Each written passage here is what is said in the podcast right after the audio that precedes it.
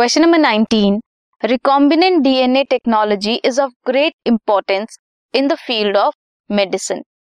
with the help of flow chart show how this technology has been use in preparing genetically engineered human insulin जो insulin है,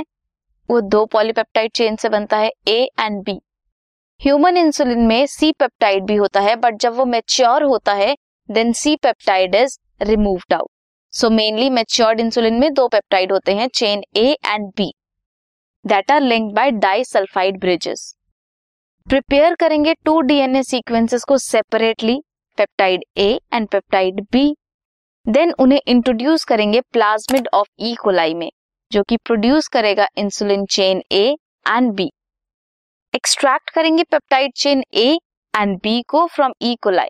अलग अलग बने हैं separately बने हैं देन उन्हें ज्वाइन करेंगे by forming disulphide bond to form human insulin ऐसे बनता है insulin by recombinant DNA technology this podcast is brought you by Hubhopper Shiksha Abhiyan अगर आपको ये पॉडकास्ट पसंद आया तो प्लीज़ लाइक शेयर और सब्सक्राइब करें और वीडियो क्लासेस के लिए शिक्षा अभियान के यूट्यूब चैनल पर जाएँ।